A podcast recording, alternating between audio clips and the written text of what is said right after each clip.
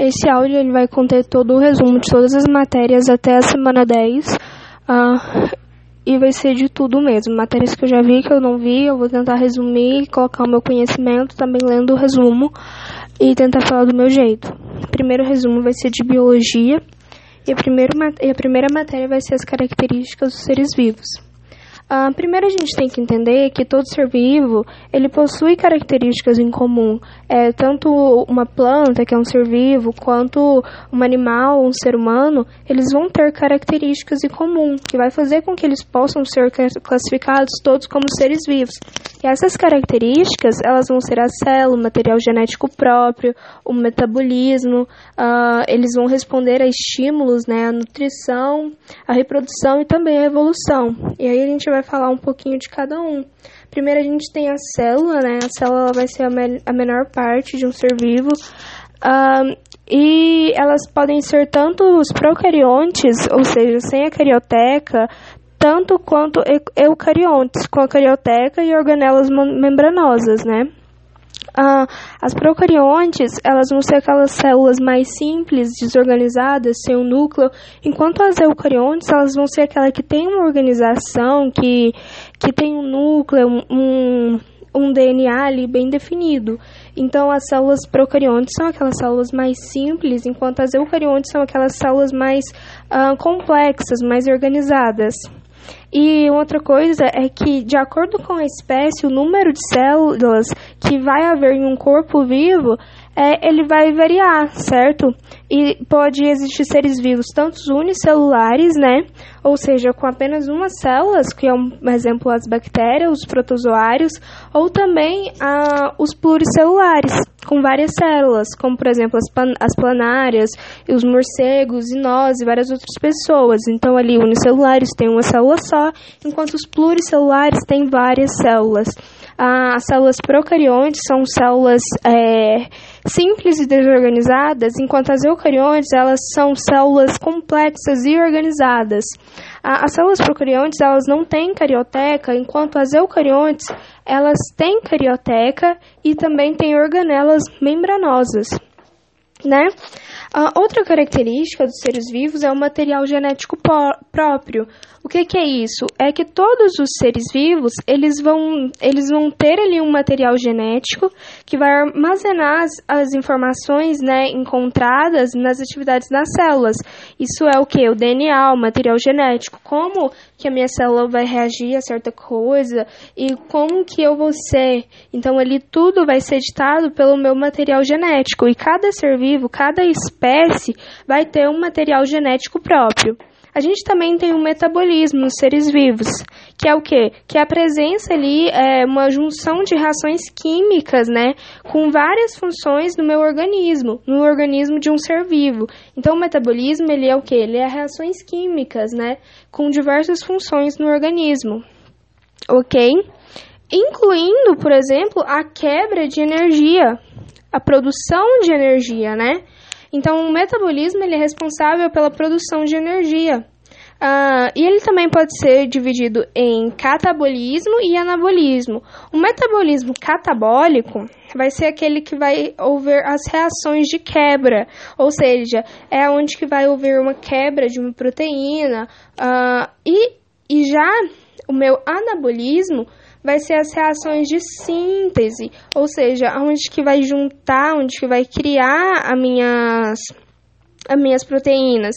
Então seria como, por exemplo, eu pego um aminoácido e quebro ele no meio, então eu faço um catabolismo, uma reação catabólica ali para fazer a quebra, e aí eu pego ali os meus monossacarídeos para fazer a minha proteína. Então seria ali uma síntese, né, anabólica. Eu juntei outros para fazer uma proteína, para criar uma outra coisa que o meu corpo precisa. Então, as reações de síntese, é, de junção, de criação de uma proteína ou de qualquer outra coisa, né, a junção daquelas coisas é o anabolismo, enquanto a quebra de coisas que já estão juntas é o catabolismo. Outra característica dos seres humanos também é que eles podem responder a estímulos, né? Ah, é é como se um ser humano, um ser vivo, não, não um ser humano, mas um ser vivo, ele pudesse interagir com o ambiente em que ele em que ele vive, né? Quando ele sente alguém ou alguma coisa chegando perto dele, o organismo ele consegue reagir a isso, né? É, isso e essa, esse poder de responder a estímulo é chamada de capacidade de irritabilidade. Então, a irritabilidade é o ser vivo é, respondendo aos estímulos do meio. Aí a gente tem a nutrição, né?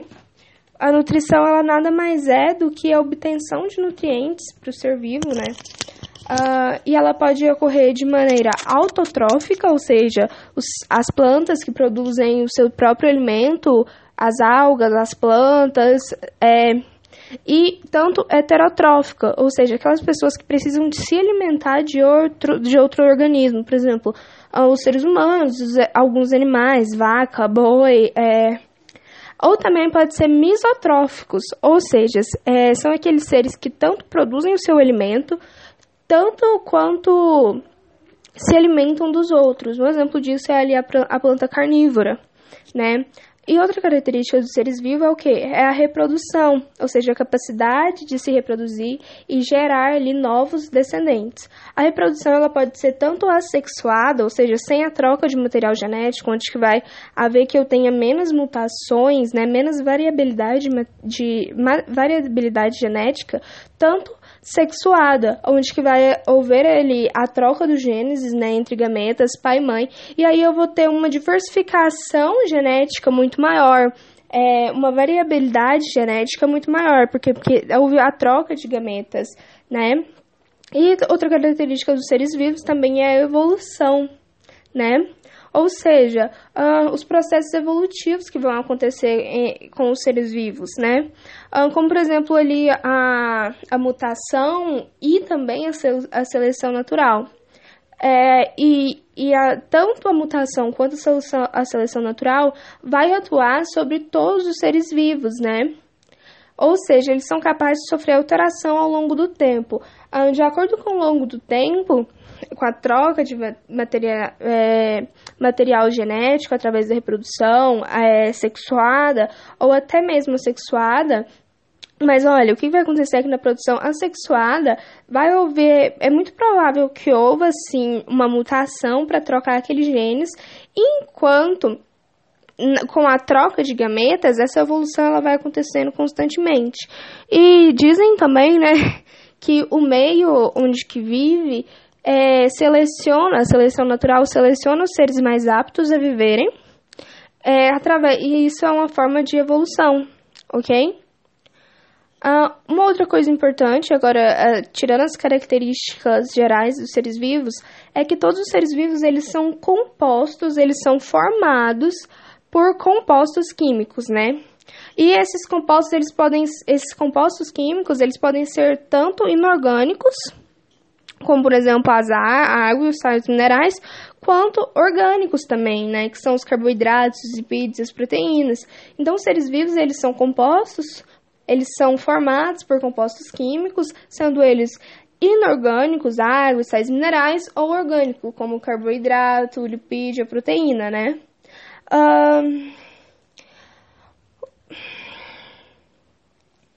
Os níveis de organização em biologia vão ajudar a separar a área, essa área da ciência, né? É, e aí a gente vai ter também é, os níveis de organização da biologia que vai separar o ser vivo para a gente conseguir é, explicar, não, mas se a gente conseguir entender e compreender isso de uma forma mais ampla. Ou seja, então a gente vai ter ali a molécula, né? Que vai ser a menor parte de uma substância com características e propriedades químicas. Então a molécula, ela é um, um uma substância química, mas é a menor partezinha dela. A gente vai ter a célula, né, que é a unidade morfológica e funcional dos seres vivos, ou seja, a menor parte ali do ser vivo. O tecido, né, que são as células e substâncias intercelulares que interagem é, para a realização em suas funções. Os órgãos, que é um conjunto de tecidos uh, que geram para a execução uh, das suas funções, o sistema, né, que é um conjunto de órgãos, os organismos, que é um conjunto de sistemas, a população, que são organismos da mesma espécie que vivem em um mesmo local ao mesmo tempo, a comunidade, que são as populações de diferentes espécies que vivem em um mesmo local ao mesmo tempo, ok? Os ecossistema, né, que é um conjunto de fatores biológicos e abiológicos, e a biosfera, que é o conjunto de todos os ecossistemas da Terra. Então aqui a gente tem que a molécula é primeiro a, a substância, né, que todos os seres vivos têm e é, é, a molécula é uma característica das propriedades químicas, enquanto a célula é, vai ser ali o menor, o menor, a célula é a unidade funcional dos seres vivos, né? Enquanto o tecido vai ser um conjunto de células, os órgãos vão ser um conjunto de tecido, o sistema é um conjunto de órgãos, os organismos é um conjunto de sistemas, a população é um conjunto de organismos, a comunidade é um conjunto de população, o ecossistema é um conjunto de comunidade e a biosfera é um conjunto de tudo. Né? Então a gente tem ali essas camadas, moléculas, célula, tecido, órgãos. Em relação a isso, a gente pode falar assim: a biosfera contém o ecossistema, que contém a comunidade, que contém a população, que contém os organismos, que contém o sistema, que contém os órgãos, que contém o tecido, que contém as células, que contém as moléculas. Ok? Agora a gente vai para outro uh, módulo, vou falar assim, para outro módulo de biologia ainda, que vai ser um resumão de tudo, né? E aqui a gente vai falar agora do método científico e os níveis de organização na biologia. O método científico ele vai ser utilizado para buscar algumas explicações e algumas respostas para os fenômenos que vão ser observados na natureza. E esse método científico ele pode ser tanto dedutivo, né? É, que vai ser o, o método científico dedutivo vai ser quando a partir de algumas observações gerais a gente vai chegar a uma conclusão bem específica ou também indutivo. É o método científico indutivo ele vai ser quando a partir de uma observaçãozinha específica vai se criar ali um padrão geral e esse método ele nem sempre gera conclusões verdadeiras. Então, o método dedutivo ele vai ser mais eficiente do que o indutivo, ok? O dedutivo é aquele que, a partir do geral, a gente chega em uma específica, e o indutivo é que, a partir de uma específica, a gente vai chegar ali no geral. E para a gente fazer esse método científico, a gente vai ter algumas etapas a, a serem seguidas, né? Como, por exemplo, primeiro a gente tem que fazer a observação de um fato e a coleta dos dados, depois a gente tem que fazer o questionamento sobre o que foi observado, e aí no terceiro a gente vai fazer a formulação da hipótese é, que possam explicar o que foi observado, depois a gente vai realizar experimentos controlados a fim de obter maior confiança nos dados obtidos Aí a gente vai ter a elaboração de uma conclusão, né, verificando se a hipótese gera, é, estava correta ou incorreta. E aí a gente vai ter a divulgação dos resultados, caso a hipótese seja correta, e aí a gente vai ter a formulação de teorias ou leis científicas. Então, primeiro eu tenho que observar alguma coisa, uh, e a partir dessa observação eu vou fazer algum questionamento, um levante disso. E aí eu vou tentar achar uma conclusão para aquilo, eu vou criar uma hipótese. Olha, pode ser isso, isso ou aquilo. A partir dessas hipóteses geradas, eu vou tentar, eu vou realizar alguns experimentos e eu preciso de ter tanto um grupo ali que eu vou aplicar o meu experimento, a minha hipótese, quanto em grupos que eu não vá fazer isso, para mim ter ali um grupo controle, né? E aí, depois disso, eu vou chegar a uma conclusão. Olha, minha hipótese foi verdadeira, então eu vou chegar a essa conclusão, então eu, aí eu vou divulgar esse resultado. Ou então, não, a minha hipótese não teve fundamento nenhum. Então, eu volto lá no começo e vou fazer de novo todo esse processo até eu chegar em uma hipótese que seja verdadeira. Em caso a minha hipótese tenha sido verdadeira, eu vou divulgar ali aqueles, aqueles resultados, né? E aí, com isso, vão surgir ali a formulação de teorias uh, ou de leis científicas. Aqui tem um esqueminha bem legal, uh, é, dividindo as áreas da biologia, e eu vou tentar meio que falar tudo isso e vou tentar explicar. A gente tem a biosfera, que vai ser toda aquela, essa parte da crosta terrestre onde tem a vida, né? Então vai ser englobado tudo. E aí depois a gente vai ter os biomas, né, que vai se encaixar ali é biomas mesmo, né? Uh, e depois a gente vai ter os biomas, é, os biomas onde vai ter tanto frio, tanto calor, quanto mata.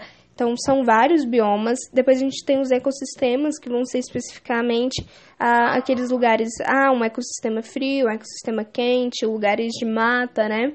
Depois a gente tem os biocenose, que eu acho que vai ser só onde tem a terra. Depois a gente vai ter a população. A população, por exemplo, a gente tem uma população de vaca em um lugar, a gente tem uma população, é um, é, são seres do mesmo espécie que vivem ali ou de espécies diferentes? Ah, não sei.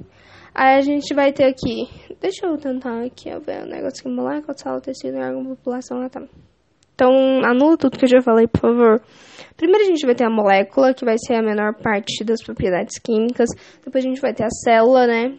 Que vai ser ali a a parte funcional dos seres vivos, a gente vai ter o tecido, que é um conjunto de células que vão interagir para realizar as funções, uh, a gente vai ter os órgãos, que vai ser um conjunto de tecidos, né, que vão interagir ali para executar também as suas funções, a gente vai ter um sistema que vai ser um conjunto de órgãos que irão se relacionar entre si, fazendo com que o nosso organismo Aí a gente vai ter o organismo, né, que vai ser um conjunto de sistemas que irão formar uh, um ser vivo na sua totalidade. A gente vai ter uma população, que vai ser um organismo da mesma espécie, que vai viver em um local ao mesmo tempo. E a gente vai ter as comunidades, que vão ser populações de diferentes espécies que vivem em um mesmo local ao mesmo tempo. Aí nós vamos ter aqui o ecossistema, que vão ser um conjunto de fatores biológicos de seres vivos e tanto bióticos, né, que é os seres vivos, o ecossistema é um conjunto de fatores bióticos, os seres vivos, e abióticos, como luz, temperatura, pH e etc.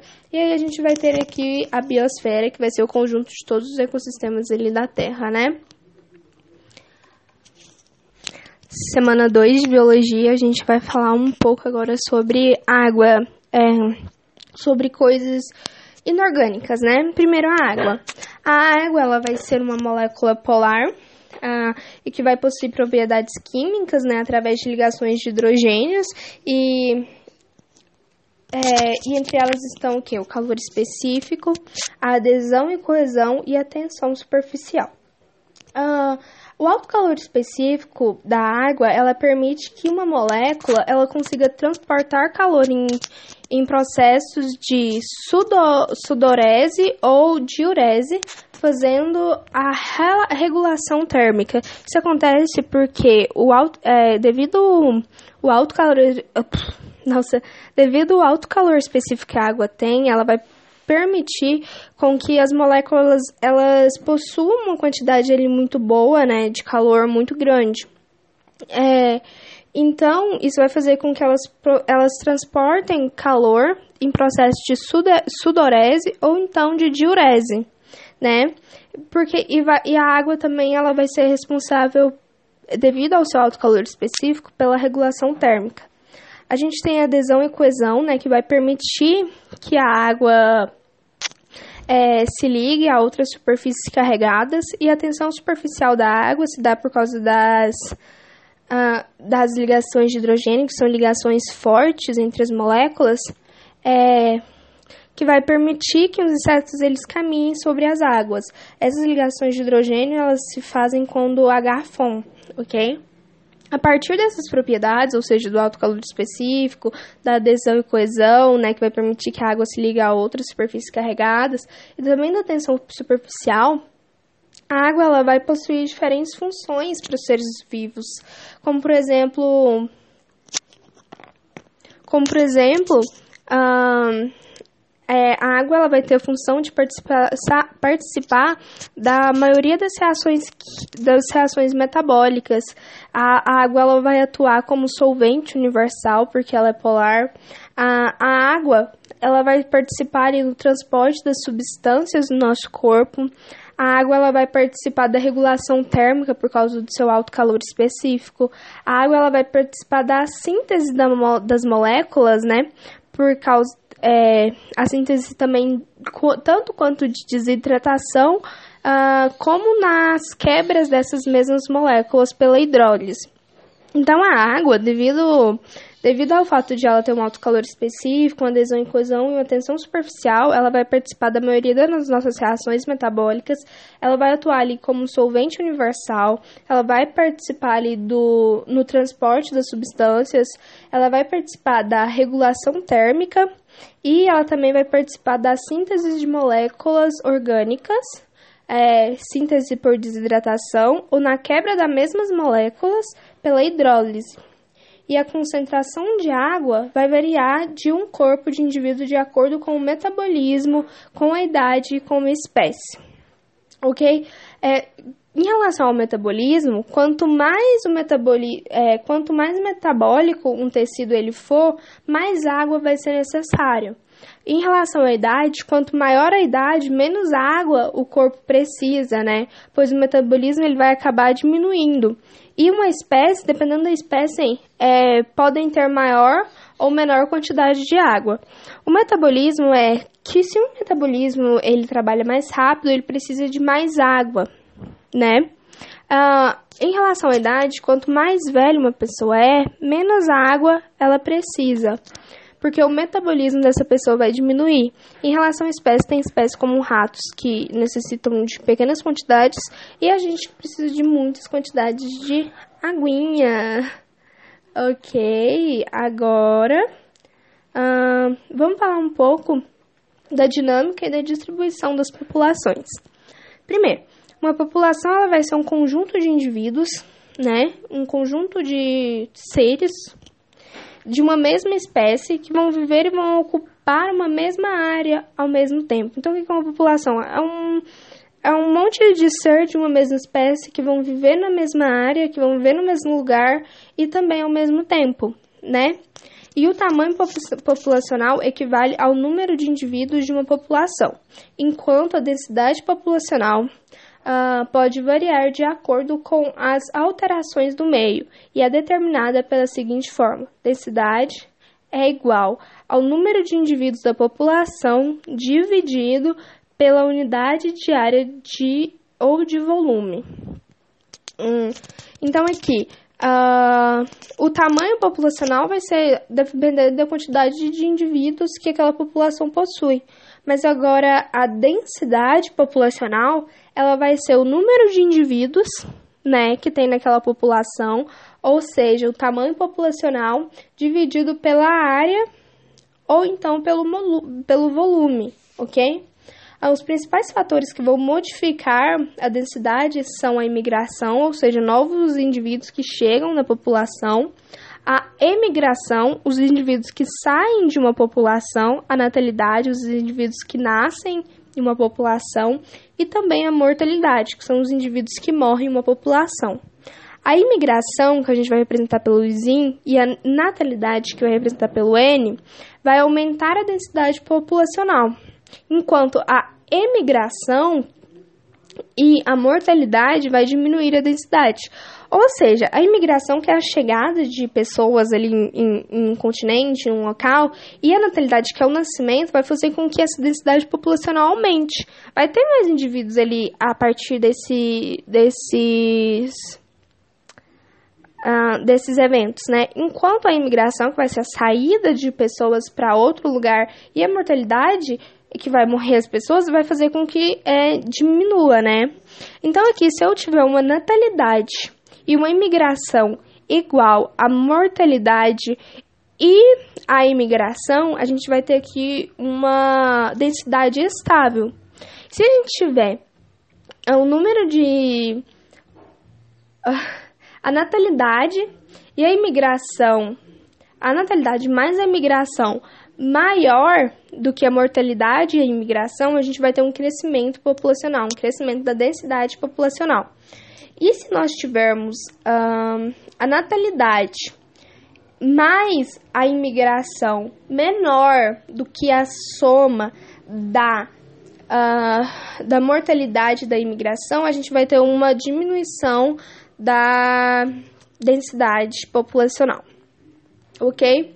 O potencial biótico é, vai ser a capacidade de uma população de crescer em condições favoráveis, ou seja, uh, é a capacidade dos seres vivos se multiplicarem através da reprodução.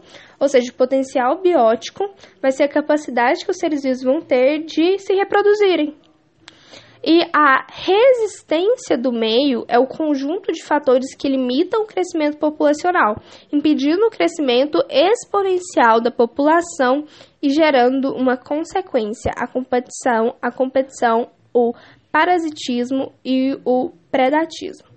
Então, aqui, enquanto a gente tem o potencial biótico, que vai ser é, a capacidade da população de crescer, né, com as condições, óbvio, do ambiente favorável através da reprodução, a resistência do meio vai ser o conjunto de fatores que vão limitar esse crescimento populacional e o que vai impedir uh, um grande crescimento da população, né?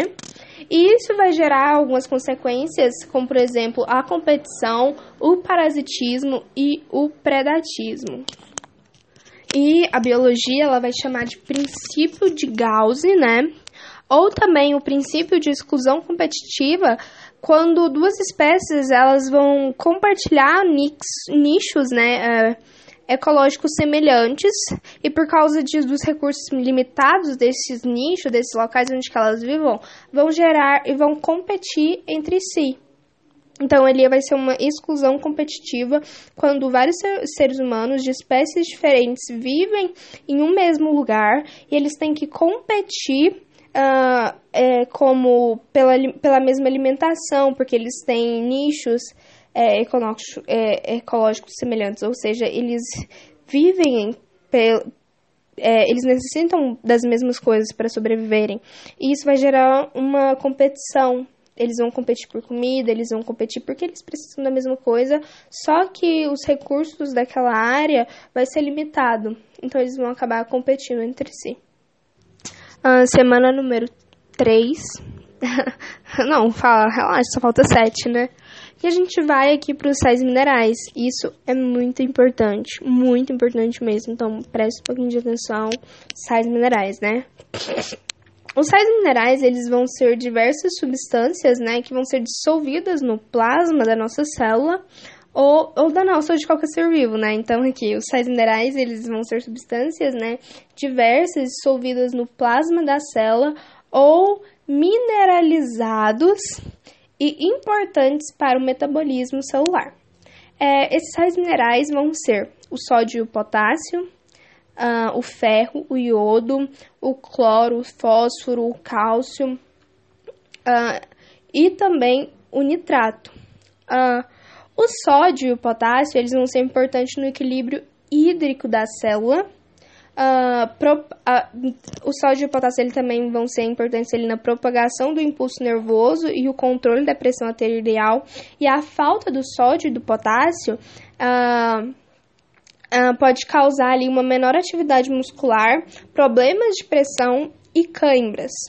E o ferro, enquanto o ferro, o ferro ele vai participar ali na composição da hemoglobina, hemoglobina no nosso sangue, e a falta do ferro, ele pode causar anemia ferropiva, ferropiva. Uh, o iodo. O iodo ele vai participar na composição de hormônios T3 e T4, eu acho que é testosterona, não, mas eu não sei, então não vou falar isso aqui. E a falta do iodo é, pode provocar o bócio e outros problemas metabólicos. O cloro ele vai ser importante na fabricação de ácidos clorídrico presente no estômago e a falta do cloro uh, pode causar uma deficiência na digestão de proteínas. O fósforo, o fósforo ele vai participar na composição das membranas das células, né, na formação de ATP, na formação de DNA e na formação de RNA. E a falta do fósforo é, pode dar uma maior probabilidade de fraturas ósseas, ok? Uh, o cálcio ele vai participar na formação dos ossos e na formação dos dentes. Uh, o cálcio também ele vai estar ali na contração muscular e na co coagulação sanguínea. E a falta do cálcio pode provocar problemas nos ossos, como a osteoporose e o raquitismo. E o nitrato? O nitrato ele vai ser fundamental para as plantas e para as bactérias, uh, para a produção do DNA e do RNA e também das proteínas. Ou seja, a gente tem uma tabelinha linda, maravilhosa, que eu vou ler ela aqui A gente tem o cálcio, que vai ter a função ali de formar os nossos dentes e os ossos, vai atuar na coagulação muscular, nervos e a coagulação sanguínea, e os principais alimentos vai ser os laticínios e as folhas, como brócolis, espinafres e alfaces. O fósforo uh, vai ser a forma óssea, formar ossos e dentes, assim como o cálcio uh, distribui a molécula energéticas e os tecidos nucleicos. E o fósforo ele vai ser encontrado em carnes, ovos, peixes, aves, laticínios e leguminosas. O sódio. O sódio ele vai ajudar no equilíbrio osmótico do corpo, nos impulsos nervosos e nas membranas celulares. E o sódio ele é encontrado no sal de cozinha ou natural dos alimentos. O cloro. O cloro é, ele vai atuar ali na formação dos ácidos clorídricos no estômago e o principal alimento onde que a gente encontra ele é no sal comum, no sal de cozinha. O potássio uh, vai ajudar no equilíbrio osmótico e no impulso nervoso e nas membranas celulares e ele é encontrado em frutas, verduras, leguminosas e cereais. O magnésio é, o magnésio, ele, a sua função é, é formar a, clorofila, atua juntamente com as enzimas e vitaminas e auxilia na formação de ossos e no funcionamento de nervos e músculos. A gente encontra o magnésio nas folhas verdes, nos cereais, nas leguminosas, no peixes, na carnes e nos ovos e nas bananas. O ferro. O ferro ele vai formar a hemoglobina, e a gente encontra ele em fígado, em carnes, em gema de ovo, em pinhão, em legumes e em folhas verdes. O iodo. O iodo ele vai constituir os hormônios da tireoide e ele vai ser e o iodo vai ser encontrado no sal de cozinha, iodado em peixes e em frutos do mar. O flúor.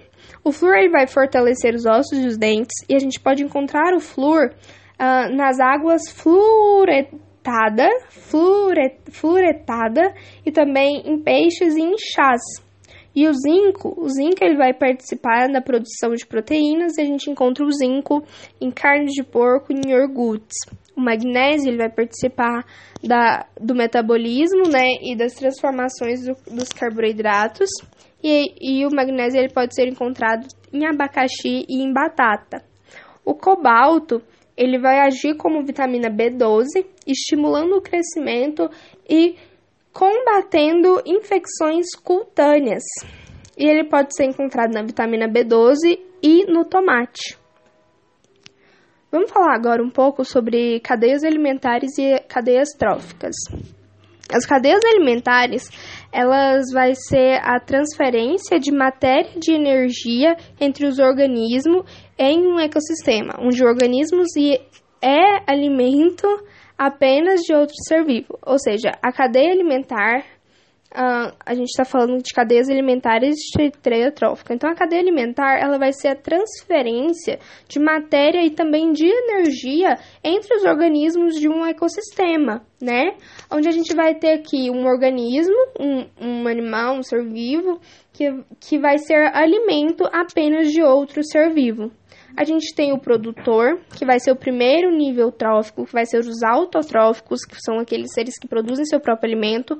O consumidor primário, que vai ser o segundo nível trófico, que vai ser os herbívoros, que vão ser aqueles seres que vão comer as plantinhas. E a gente tem o consumidor secundário, que vai ser o terceiro nível trófico, que vão ser os carnívoros, que vão comer aqueles herbívoros que comeram os seres autotróficos. Então a gente tem aqui o produtor, que é o primeiro nível trófico, que é formado por seres autotróficos, uh, os consumidores primários, que vai ser o segundo nível trófico, é, e que vão ser os herbívoros. A gente vai ter os consumidores secundários, que vai ser o, o terceiro nível trófico e vão ser representados pelos carnívoros.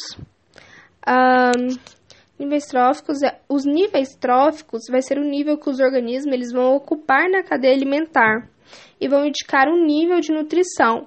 A gente tem, por exemplo, aqui um vegetal que vai ser o produto, aí a gente vai ter o grilo que vai comer o vegetal que vai ser uh, o consumidor primário, a gente vai ter o sapo que vai comer o grilo que comeu o vegetal que vai e o sapo vai ser representado pelo consumidor secundário. Nós vamos ter a cobra como consumidor terciário, que vai comer o sapo, que comeu o grilo, que comeu a planta. E por último, a gente vai ter o gavião, que vai ser o consumidor ao, uh, ou atermário, que vai ser o último da cadeia alimentar. Uma observaçãozinha aqui.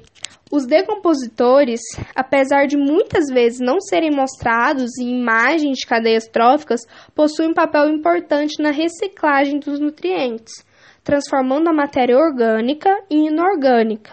Assim, os nutrientes são disponibilizados novamente no, no ambiente e retomam a cadeia alimentar, e os decompositores são representados principalmente por fungos e bactérias. Então a gente tem os decompositores que vão ser responsáveis de transformar matéria orgânica em inorgânica, é, levando os nutrientes para os solos que vão ser disponibilizados né, no ambiente para as plantas poder pegar e e refazer, retornar ela ali à cadeia alimentar. E os decompositores, eles vão ser o que? Fungos e bactérias. Ok. Um, ah, uma outra coisa que eu acho um pouco importante falar também é que os decompositores, eles vão agir sobre qualquer qualquer animal que seja morto, entendeu? Então, se um consumidor primário morrer, os decompositores vai lá. Se um consumidor secundário morrer, os decompositores vai lá. Se um produto, uh, se um se um produto, uh, ou seja, um vegetal morrer, os, os decompositores vai lá também. E se o consumidor terciário morrer, o decompositor também vai lá. Então, tipo assim, o decompositor é aquele que come todo mundo. Até alimentar vai ser o conjunto de cadeias alimentares, né? E um organismo ele pode ser alimento para mais de um ou, ou de um outro ser vivo, fazendo com que o mesmo indivíduo possa ocupar mais de um nível trófico. Então a gente tem aqui que enquanto a, a cadeia alimentar vai ser aquele ser vivo que serve só para uma outra espécie alimentar, a gente vai ter as teias que vão ser é, um, um algum, algum, algum ser, algum alimento uh, que vai servir para vários outros outros seres se alimentarem. Então, é, se eu tiver um alimento que seja de uma cadeia, é, eu vou ter um consumidor específico. Agora, se eu tiver um, um, alimento que vários outros consumidores possam comer, eu já vou ter ali uma teia trófica, né? Uh, a gente vão, vamos ter também os produtores, os consumidores de primeira ordem, os consumidores de segunda ordem e os consumidores de terceira ordem. Uh, Animais que se alimentem é, de produtores e consumidores são onívoros. Então, os onívoros são aqueles seres que se alimentam tanto de vegetais quanto de produtores, tanto de de outros consumidores, né? Consumidores ali daqueles produtores. Então são aqueles seres que comem tanto carne quanto folhinhas. A gente, nós somos né, onívoros. A gente tem ali os produtores e aí a gente tem os consumidores de primeira ordem, que são aqueles seres que vão comer os produtores. E a gente tem aqui os consumidores de segunda ordem, que vão comer ali os consumidores de primeira ordem, às vezes também comem os produtores. E a gente tem os consumidores de terceira ordem, que vão comer os consumidores de segunda ordem, é, que eu não sei se comem ali os produtores, mas talvez comam também, né? Uh, tanto nas cadeias quanto nas teias, uh, a matéria obedece um ciclo, onde pode ser transformada em matéria orgânica nos seres vivos através da fotossíntese, uh, onde estará presente posteriormente em toda a cadeia trófica. Os decompositores, eles são os responsáveis por transformar a matéria orgânica que existe em matéria inorgânica, reiniciando o ciclo. Então aqui a gente vai ter uma matéria orgânica, Não, a gente, nós vamos ter uma matéria mineral e aí os produtores vão transformar essa matéria mineral em matéria orgânica, enquanto os decompositores vai transformar essa matéria orgânica em matéria mineral de novo e aí segue o ciclozinho, né? Já o fluxo de energia sempre seguirá um fluxo unidirecional, pois parte da energia é perdida ao longo da cadeia trófica. Ou seja, a gente vai ter aqui o primeiro nível trófico, os produtores, né? Uh, com como nesse caso que são os autotróficos fotossintetizados com mais energia. E aí a gente vai ter o, o segundo nível trófico, vão ser os consumidores primários, uh, que é um herbívoro com um pouquinho a menos de energia do que o primeiro nível trófico. E a gente vai ter é, o terceiro nível trófico, vão ser um consumidor secundário, e daqui para frente todos são predadores. Então aqui a gente tem o primeiro nível trófico de produtor, o segundo nível trófico de consumidor primário, uh, os herbívoros que vão comer só folhas, e a gente tem a partir do terceiro uh, nível trófico, é, que vão ser consumidores secundários, que vão ser todos predadores. E uh, a gente tem o quinto nível trófico, que vai ser o consumidor terciário, e o quinto nível trófico vai ser o consumidor quaternário. Normalmente não passa do, do, do quinto nível trófico. Uh, a gente tem que o primeiro nível trófico vai ser com mais energia, o segundo vai ter um pouquinho a menos que o primeiro, o terceiro vai ter menos ainda que o segundo, o quarto vai ter menos que o terceiro e o quinto vai ter menos que o quarto. Então, o que menos é, pega energia vai ser o quinto nível trófico. E aí, o segundo que pega menos. É, enfim, né? Dá pra entender, eu acho. As cadeias alimentares elas podem ser representadas em pirâmides ecológicas e elas podem ser de número, de biomassa ou de energia. A gente tem aqui as pirâmides ecológicas. Uh, a primeira pirâmide vai ser a pirâmide de energia. Uh, ela vai ser uma pirâmide bonitinha, onde a gente vai ter uma base maior e vai ir decrescendo. Então a gente vai ter um triângulo mesmo. Uh, e nós vamos ter também pirâmides de biomassa. E a pirâmide de biomassa ela pode ser uma pirâmide aonde é bonitinha também, é, que vai ser ali um triângulozinho certinho, que vai ser a pirâmide do bosque, mas ela pode ser também uma pirâmide de biomassa do mar, onde a primeira camada da pirâmide vai ser menor ou igual, né, melhor dizendo assim, a, a terceira, mas a segunda camada é, da pirâmide ela vai ser maior. Então seria como se a gente tivesse uma base menor e uma construção da pirâmide normal em cima dessa basezinha menor. E a gente tem a pirâmide de números. Essa serpente de números ela pode ser tanto uma pirâmide normal quanto uma pirâmide inversa, só que com a base, a primeira partezinha um pouquinho menor. Quando há um acúmulo de matéria não biodegradável ao longo de uma cadeia uh, ou T alimentar, temos a magnificação trófica. O que vai ser isso? A gente vai ter aqui os fitoplânctons, aí depois a gente tem os zooplânctons, e a gente tem os peixinhos pequenos, e a gente tem os peixes grandes, e a gente tem a águia. Ah, esse, esse, eu acho que esse áudio vai ficar com umas duas horas, mas vale a pena. Eu tô revendo toda a matéria, toda a matéria que eu perdi, tudo. É lindo isso, vai ser lindo sempre. Vamos, vamos fazer render esses estudos. Vamos agora pra, pra quarta semana, entendeu? Vamos falar um pouco de glicídios agora em biologia, né? Os glicídios, eles vão ser carboidratos.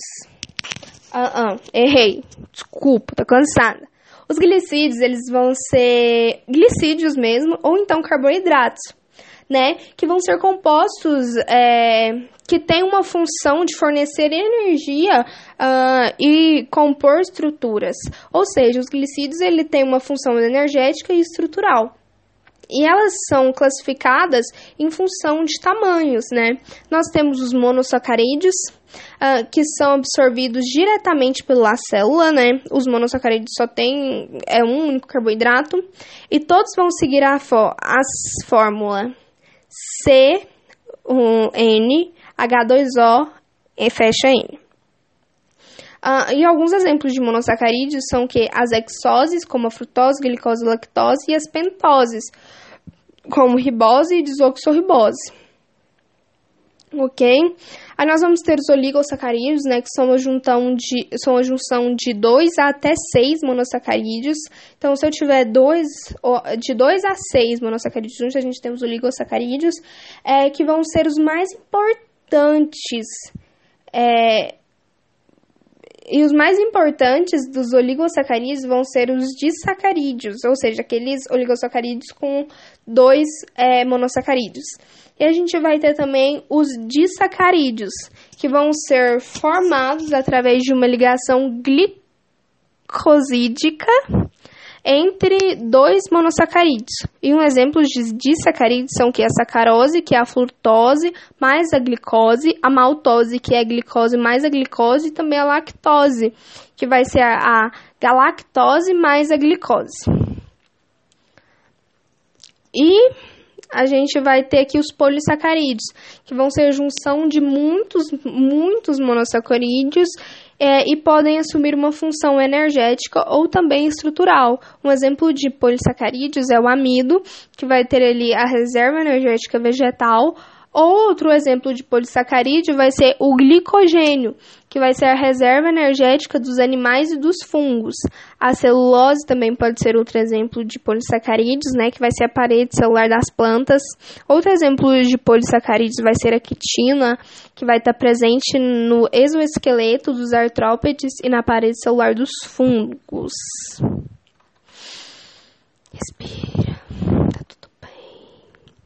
a gente vai ter aqui relações ecológicas harmônicas.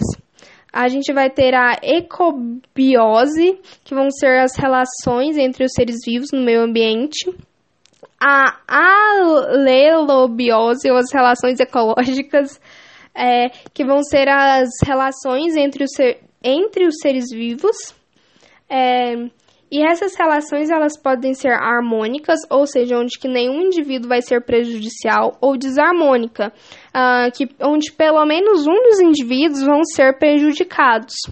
E ainda elas podem ser intraespecíficas, ou seja, entre a mesma espécie, ou interespecífica, entre espécies diferentes. É, e são utilizados os símbolos de positivos, é, ou seja, o mais, para indicar uma vantagem em relação na relação e negativo, ou seja, menos para indicar um prejuízo, né, para algum ser, algum indivíduo que vai ter, vai estar tendo aqui aquela relação é, ecológica, ou então o zero, né, para representar ali uma indiferença em relação, ou seja, não afeta nem positivamente nem negativamente, nesse caso vai ser harmônica. Ah, as relações harmônicas podem ser intraespecífica ou interespecífica. Entre intraespecíficas vai ser entre sociedade mais mais, entre o gregarismo mais mais e colônia mais mais. E interespecífica pode ser o mutualismo mais mais, uh, o protoco a, a protocooperação mais mais e o comensalismo mais e zero. Acho que é isso. Semana 4. Lindo. Semana 5 agora, vamos falar um pouco dos lipídios, né? O que, que são os lipídios? Eles vão ser moléculas orgânicas apolares, ou seja, não são solúveis em água, o que vai fazer com que eles sejam hidrofóbicos. Então, os lipídios, eles são apolares, eles não são solúveis em águas, então os lipídios, eles são hidrofóbicos. É, Porém, eles vão ser solúveis em compostos alcoólicos. Ok? Então, os lipídios, eles não gostam de água, mas eles gostam de álcool. e eles, é, eles vão desempenhar diversas funções. Uh, com, é, é, então, os lipídios, eles vão, eles vão desempenhar diversas funções como por exemplo na membrana celular, uh, funções ener de energia, hormonal, da bile, é, dos transportes de vitaminas lipossolúveis, né, que elas também não gostam muito de água, é, e isolante. Então, os lipídios na membrana celular, é, ou seja, a gente vai ter uma membrana, né, que vai ser formada por uma bicamada fosfolipídia e a membrana celular animal é a única que possui colesterol. Então, nas plantas a gente não vai ter o colesterol, a gente só vai ter o colesterol na membrana celular uh, uh, dos animais. O lipídio ele também pode agir como energia, ou seja, os lipídios eles são uma fonte secundária de energia para o metabolismo celular. Hormonal também, né, os lipídios, por quê? Porque os lipídios eles participam, né, da formação de hormônios esteroides, progesterona e testosterona. Ah, os lipídios eles vão estar ali na bile também, uh, que vão estar participando né, na formação de sais biliares. Uh, de forma é, que formam a bile e, e, e essa função dos lipídios na bile vão ser muito importantes na digestão de gorduras no duodeno. A gente também tem os lipídios agindo ali no, no transporte de vitaminas uh, lipossolúveis, né? Ou seja, eles vão, os lipídios eles vão transportar as vitaminas A, D, E e K, aquelas que não são hidrossolúveis, que não gostam de água, como os lipídios também não gostam de água. E a gente também vai ter ali uh, os lipídios como isolantes, ou seja, que vão funcionar como isolante térmico contra baixas temperaturas, mecânico, como isolante mecânico também, né, os lipídios uh, que, observam, que absorvem os impactos, e também como isolante elétrico, ou seja, que não conduz eletricidade. E a impermeabilidade é, vai fazer com que os lipídios possam impedir a desidratação ou a passagem de água, como por exemplo as ceras. Então, as ceras é uma forma de lipídio. Uh, os lipídios eles podem ser classificados em glicerídeos, carotenoides, cerídeo, fosfolipídios ou esteroides. Os lipídios glicerídeos, eles podem ter ácidos graxos saturados, como as gorduras, ou seja, os sólidos a temperatura ambiente, os insaturados, como os óleos líquidos a temperatura ambiente, uh, os ácidos graxos insaturados uh, com mais de uma ligação dupla, né, podem formar a gordura trans, uh, e os triglicerídeos ou tri gliceróis, eles vão ser formados por três ácidos graxos uh, e as suas e são as formas para armazenamento de energia. Aqui, importante. Os ácidos graxos saturados vão ter só ligações simples entre carbonos, enquanto os ácidos graxos insaturados vão ter uma dupla ligação, ou seja, que vai caracterizar como ligação insaturado, mas os hidrogênios vai ficar do mesmo lado ali naquela ligação insaturada. Então, se estiver para cima, vai ser tudo para cima, se estiver para baixo, vai ser tudo para baixo. Isso vão ser ácidos graxos insaturados. Agora, os ácidos graxos insaturados. Ah, uh, ácidos graxos insaturados cis, né? Uh, hidrogênios ali para o mesmo lado, uh, no, no mesmo lado da ligação uh, dupla. E os ácidos graxos trans vão ser aqueles que vão ter uma dupla ligação também entre os carbonos, mas os hidrogênios eles vão estar de lados opostos. Então, um um carbono vai fazer uma ligação dupla com outro carbono, mas a ligação entre o hidrogênio do primeiro vai estar para cima, é, enquanto a do segundo vai estar para baixo ou ao contrário, né? Os lipídios ele tem um oxigênio e uma hidroxila, OH-. Os carotenoides eles vão ser formados apenas por álcools, né? E o beta-caroteno é um pigmento alaranjado e utilizado na síntese da vitamina A. Os cerídeos, eles são muito insolúveis em água e vão ajudar na perda de água, como por exemplo, a cutina, a cera de abelha, a cera de ouvido. Os fosfolipídios, eles vão formar todas as membranas das células, tendo o fosfato hidrofílico e o lipídio como hidrofílico. E os esteroides, eles também uh, só é formado pelo álcool, né?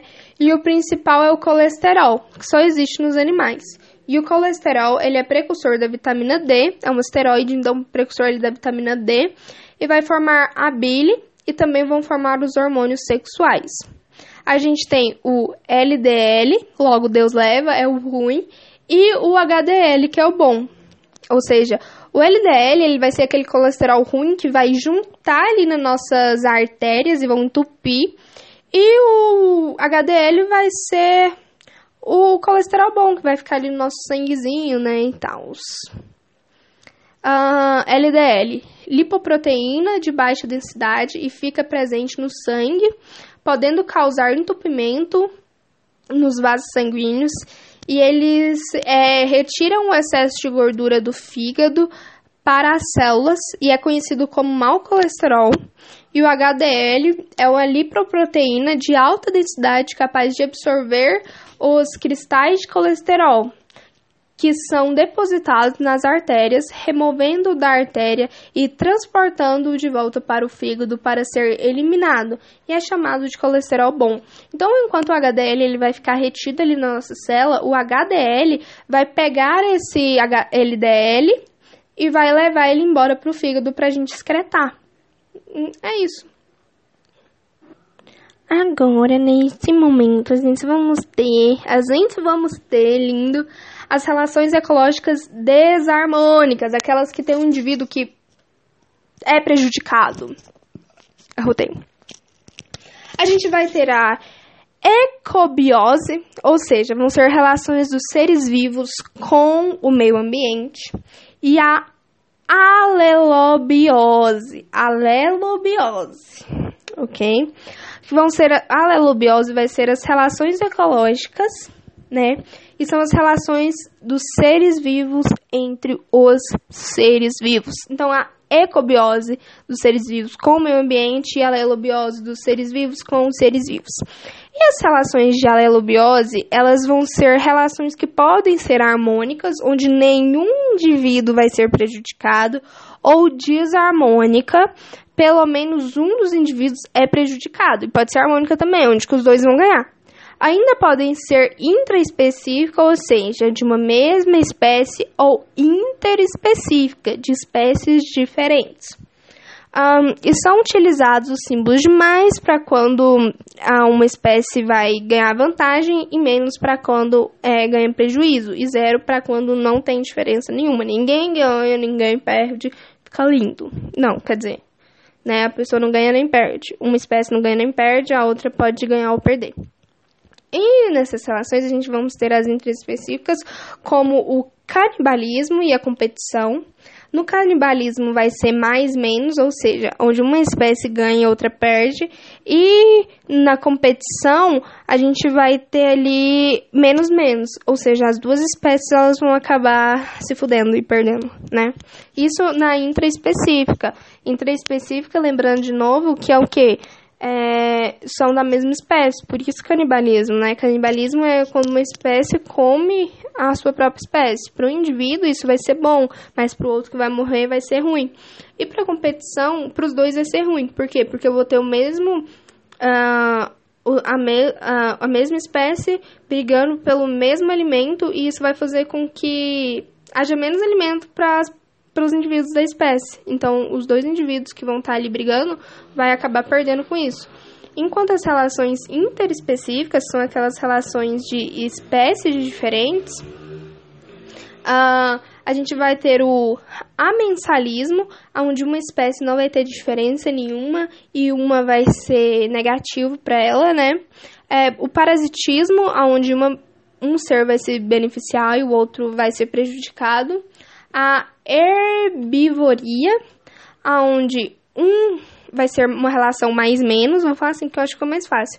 O predatismo, que também vai ser mais, mais menos, uh, o esclavismo, mais menos, e a competição, menos menos. A competição acontece tanto na intraespecífica quanto na interespecífica.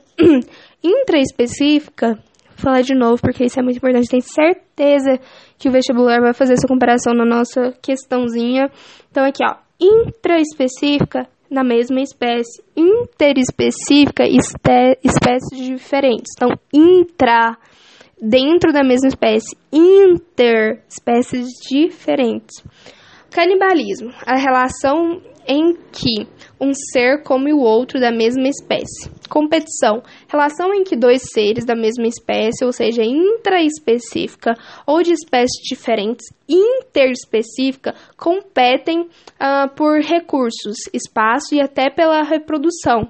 Nessa relação, ou seja, nessa relação de competição, uh, ambos saem perdendo, mesmo que haja um vencedor, devido ao alto uh, o ato devido a todo o esforço com que um ser realizou para ganhar a competição. A competição intraespecífica da mesma espécie uh, será mais forte que a interespecífica de uh, espécies diferentes, e é, isso vai acontecer devido às semelhanças anatômicas dos seres da mesma espécie, e a competição interespecífica podem ser levado ao princípio de Gauss. Falei disso já em algum momento desse áudio. Os amensalismo vai ser o quê? Vai ser a relação em que espécies impedem o desenvolvimento de outra espécie. Por exemplo, um exemplo comum é o fungo Penicillium, né? que secreta substâncias que inibem o desenvolvimento da bactéria e é usado como antibiótico.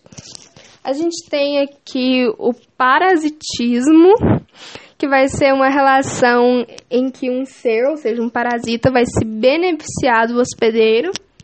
E nessa relação não é interessante para o parasita matar o hospedeiro, pois Uh, como o parasita depende das atividades metabólicas do outro, caso o hospedeiro morra, o parasita também irá morrer. Todos os vírus são classificados como parasitas. Uh, a, herbivoria, a herbivoria, né, que vai ser uma relação semelhante uh, ao parasitismo, em que ocorre quando um herbívoro se alimenta de uma planta, das folhas, por exemplo é, porém sem matá-lo. Ah, ou seja, um, uma herbivoria vai ser quando alguém vai se alimentar de uma plantinha, só que essa plantinha ela não vai ser prejudicial para o serzinho que está comendo ela. Um pandinho comendo é, uma florzinha, um bambuzinho. Olha que fofo. A gente tem o predatismo também, que vai ocorrer quando os seres vivos vão matar o outro para se beneficiar disso, né? O predatismo. Uma relação muito comum exemplifica nas cadeias de teias alimentares.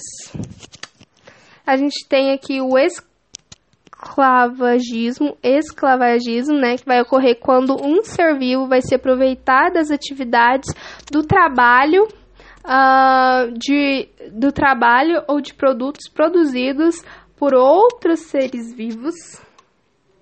É isso. Vamos falar agora de um pouco de assunto que eu amo, amo mesmo, amo assim de coração, sobre proteínas, né? O que, que vão ser as proteínas? As proteínas, elas nada mais são do que cadeias de aminoácidos, aminoácidos, aminoácidos, né? Que vão ser formadas ali num processo de tradução, uh, que vai possuir, que vai que possui a participação ali do RNA e também do ribossomo. Elas podem ser classificadas quanto à sua estrutura. A maior função da vitamina é a função estrutural, né? Então a gente tem aqui a função estrutural primária, que vai ser uma sequência linear de aminoácidos. A secundária, que vai ser helicoidal, né? Que vai ser ali a estrutura secundária da proteína vai ser quando a proteína ela vai estar tá começando a ganhar forma, né? E ela pode ser tanto liquidal quanto pregueada. Lembra de um foninho de. Um foninho não, um, um fio de telefone daqueles antigos? Então, vai ser mais ou menos aquele negócio. E a gente também tem a estrutura terciária ali de uma proteína, né? Que vão ser aquelas. A, a, a, quando aquela forma líquida ela começa a, se juntar ali, formar aquele bolo, aquele seu fone é, todo emaranhado. Então, é, é aquela estrutura terciária, aquela estrutura tridimensional, né? E aí vai ser na estrutura terciária que a proteína ela vai começar ali a desempenhar a sua função. Então, ali na estrutura primária e secundária, a proteína ela ainda não fazia nada, ela ainda não podia desempenhar uma função no nosso organismo. Mas ali a partir da terciária, ela vai poder desempenhar funções no nosso organismo. E a gente também vai ter ali a estrutura quaternária, que vai ser a, junção né, de duas ou mais é, estruturas terciárias, ou seja, quando vários fones começam a se juntar ali, e a gente vai ter uh, as estruturas terciárias. Uh, nas, na estrutura primária, o okay, voltando aqui, vamos andar ali de acordo com os bois e a carroça tudo junto, né? A temperatura alta ou também um pH ácido, ele pode desnaturar uma proteína. E quando a proteína ela perde a sua estrutura, ela também perde a sua função. Ou seja, se uma proteína ela perder aquela estrutura terciária dela, ela vai perder a função. Não, mentira. Uh, quando a proteína ela perder a estrutura primária dela, é, ela vai perder completamente a sua função, ela não vai poder mais fazer nada. Mas se uma proteína for é, exposta a um alto pH ou também uh, uma temperatura muito elevada, ela também vai poder perder ali o seu a sua, a sua estrutura terciária e ela não vai poder desempenhar uma função no nosso organismo. Na estrutura primária, a gente vai ter resíduos de aminoácidos. Na estrutura secundária, a gente vai ter uma alfa-hélice na estrutura terciária, a gente vai ter uma cadeia polipeptídica e na quaternária, a gente vai ter subunidades montadas de cadeias polipeptídicas. E as proteínas, elas podem ter diversas funções, como catalisadoras, as enzimas, né? Toda enzima é uma proteína, mas nem toda proteína é uma enzima. Como transporte também, né? Como, por exemplo, a proteína da hemoglobina. Como estrutura, como a proteína do calogênio de defesa, como a proteína dos anticorpos, e de reguladoras, como por exemplo as proteínas hormonais. É isso. É isso, lindo de maravilhoso. Tem mais. Sucessões ecológicas. A sucessão ecológica, ela é a alteração das comunidades ao longo do tempo em um mesmo espaço. Ela vai se iniciar como uma comunidade pioneira ou essese, ou seja, ali uma rocha sem nada, sem nada mesmo, uma rocha nua, né? A gente vai ter os organismos dos líquens e gramíneas a se estabelecerem, né? E a pouca matéria orgânica e a alta variabilidade de condições minerais.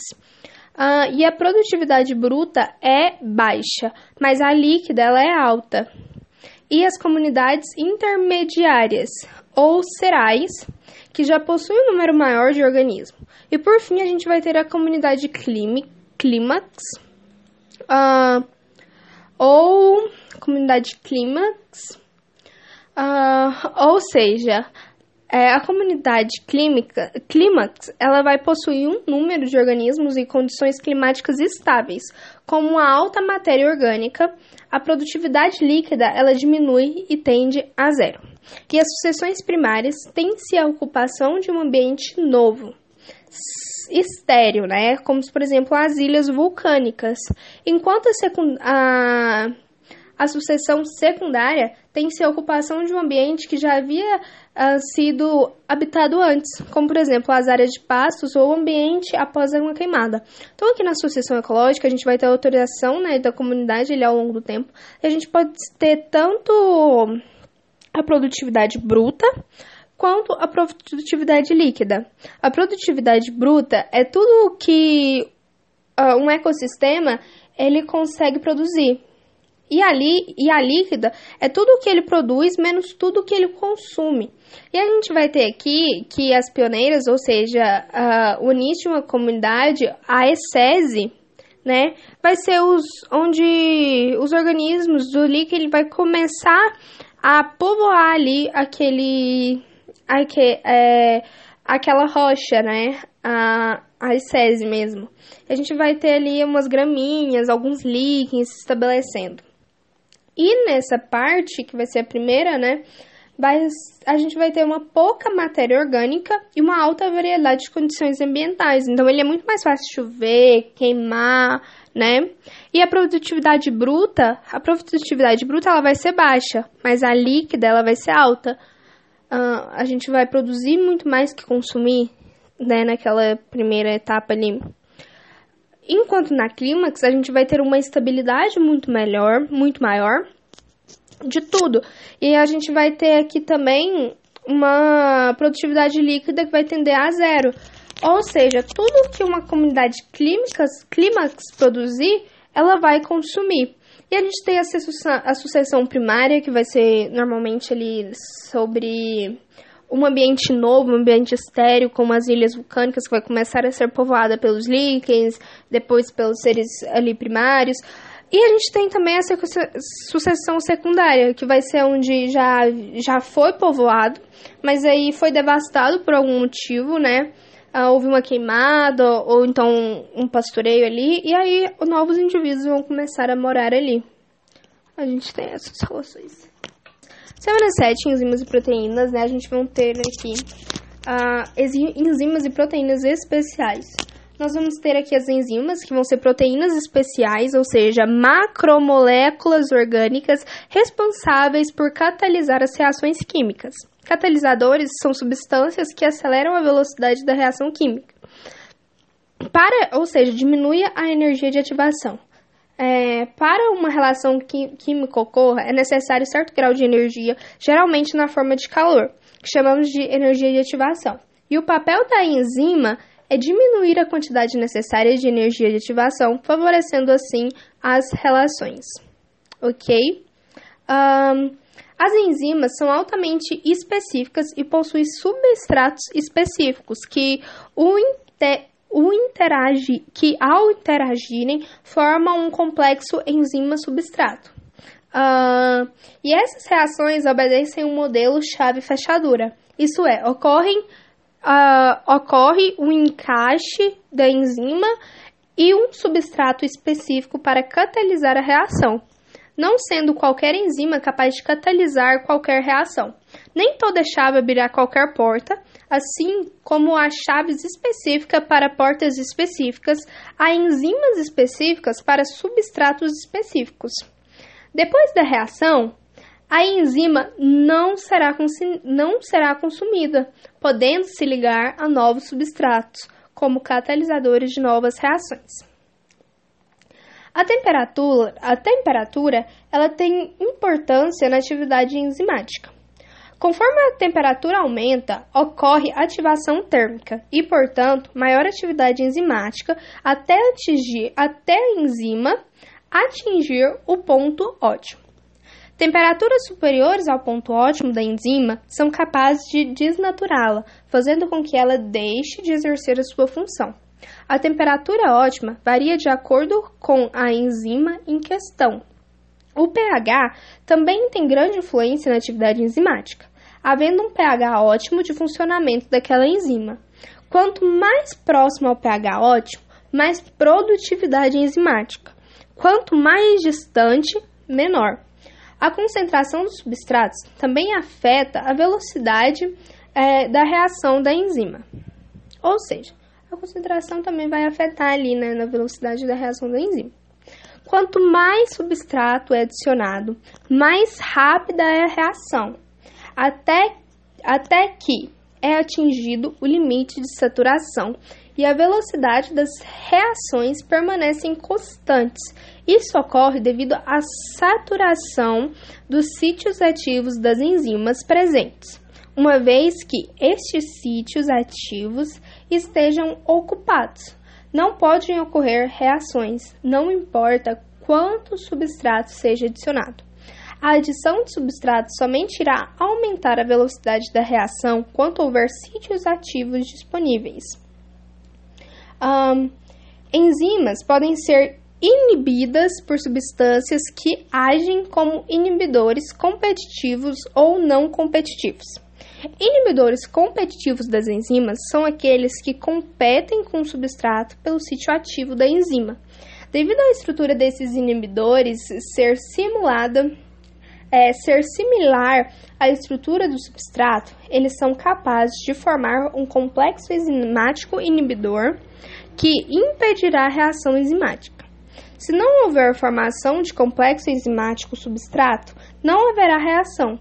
E esses inibidores são reversíveis e o, a, e o acréscimo de substrato pode aumentar a velocidade da reação até o ponto uh, de V+, de velocidade máxima. Os inibidores não competitivos não podem, quer dizer, os inibidores competitivos, eles vão poder se ligar tanto a enzimas quanto a complexos enzimas substrato. Uhum. Uh, mas em um sítio de ligação, ou seja, ele não vai fazer pelo mesmo lugar ali que as enzimas vão ligar, né? Uh, essa ligação impedirá a enzima de realizar a sua função, sem impedir, impedir a formação do complexo enzimático propriamente dito, e, portanto, não competindo com o substrato do sítio ativo enzimático. Sendo assim, não importa o quanto aumente a concentração de substrato, a velocidade máxima não será atingida, mesmo que o, o inibidor seja reversível. Ou seja, uh, uh, no substrato competitivo, eu vou ter aqui uma uma enzima que ela vai conseguir chegar no volume máximo dela, enquanto com os não competitivos ela nunca vai conseguir chegar na velocidade máxima. Há também o caso de inibidores irreversíveis, que é, estabelecem ligações estáveis com a enzima e impedem permanentemente sua ação. Alguns são conhecidos como inibidores suicidas, já que se ligam com a enzima e se degradam, sendo degradados junto. É o caso de alguns venenos, ah, como certos inseticidas. Existem as moléculas auxiliares que se ligam às enzimas para melhorar o funcionamento dessas macromoléculas. Ah, a gente tem as moléculas auxiliares inorgânicas, que são sais minerais, que são cofatores, e as moléculas auxiliares orgânicas, que são as vitaminas, que são coenzimas. É, essas moléculas auxiliares elas podem ser encontradas em frutas e em verduras. Imunoglobinas. Também chamamos de anticorpos. Imunoglobinas são glicoproteínas que reconhecem, marcam e neutralizam antígenos. São produzidas nos linfócitos B e são capazes de se comunicar uh, co e, e são capazes de se combinar a substâncias estranhas ao corpo, deixando-as inativas.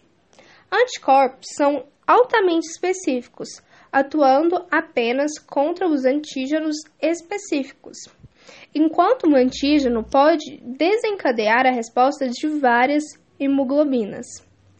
Uh, podem ser classificadas como cinco tipos de acordo com as suas cadeias. Nós temos a hemoglobina A, predominante em secreções como saliva, leite, muco presente nas mucosas do trato gastrointestinal e do trato respiratório. A imunoglobina D, D de dado, imunoglobina D, que tem uma função desconhecida e ela é encontrada em baixas quantidades no sangue e pode ser detectada em diversas espécies. Recentemente foi descoberto que é capaz de ligar-se a bosáfilos, bosófilos e mastócitos, uh, ativando estas células, o que favorece a defesa imune. Uh, a imunoglobina E de elefante é, vai ser encontrada na superfície de mastof, mastocito, mastócitos exocinófilos, exocinófilos e de basofilos, que são tipos de células de defesa. E a hemoglobina E vai ser importante no combate de vermes e reações alérgicas. A imunoglobina G ela vai ser produzida em larga escala quanto ao corpo, quando o corpo reconhece um antígeno, e a imunoglobina G ela vai ser responsável pela memória imune contra aquele antígeno detectado. E a imunoglobina M ela vai ser encontrada principalmente no meio intravascular, é, produzida e vai ser e a imunoglobina G vai M, a imunoglobina M uh, vai ser produzida em grandes quantidades na fase inicial das doenças, sendo encontrada também nos linfócitos B. A imunoglobina M também vai agir como receptores de antígenos. Meu Deus, semana 8. Vamos um pouquinho agora falar de vitaminas. As vitaminas, elas vão ser compostos orgânicos essenciais ao funcionamento pleno do organismo. Em quantidades apropriadas, baixa quantidade por dia, o organismo. Uh, uh, então, as vitaminas elas vão ser necessárias né, para o pleno funcionamento do organismo, mas em quantidades muito baixas por dia. O organismo ele é capaz de sintetizar estes nutrientes e, portanto, devem ser obtidos a partir da é, alimentação. Ou seja, as vitaminas não vão, não vão ser produzidas no nosso organismo e, por isso, elas têm que ser ingeridas através da alimentação. Ah, na composição da ah, na, na sua composição as vitaminas elas possuem compostos orgânicos é, nitrogênio e também amina e elas podem atuar junto com coenzimas, ah, associando a proteína à enzima como antioxidantes, é, em que limpar a célula de radicais livres. As vitaminas elas podem ser classificadas de acordo com a solubilidade é, entre hidrossolúveis, dissolvíveis em águas, e lipossolúveis, não dissolvíveis em água. Uh, as vitaminas lipossolúveis, uh, por se dissolverem na gordura, são mais facilmente armazenadas pelo corpo, havendo então risco de hipervitaminose. E entre elas podemos destacar as vitaminas A, D, E e K. As vitaminas hidrossolúveis uh, por, ser, por, serem por se dissolverem na água, são mais facilmente eliminadas pelo corpo, havendo então risco de hipossolúvel, de hipovitaminose. A, a hipervitaminose é uma quantidade excessiva de vitamina e a hipovitaminose é a falta de vitamina.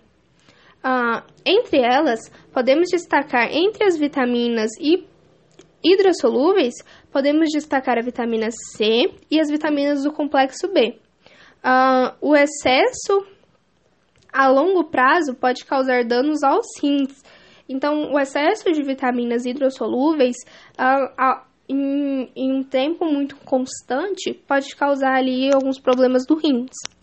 A gente agora eu vou falar uma tabelinha bem legal que eu já gravei uns 300 áudios dela, mas eu ainda não consegui gravar.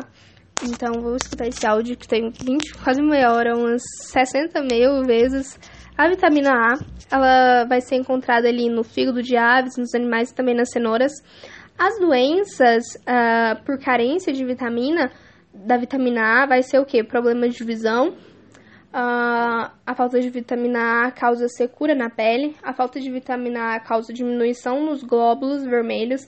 E a falta de vitamina A uh, causa a formação de cálculos renais.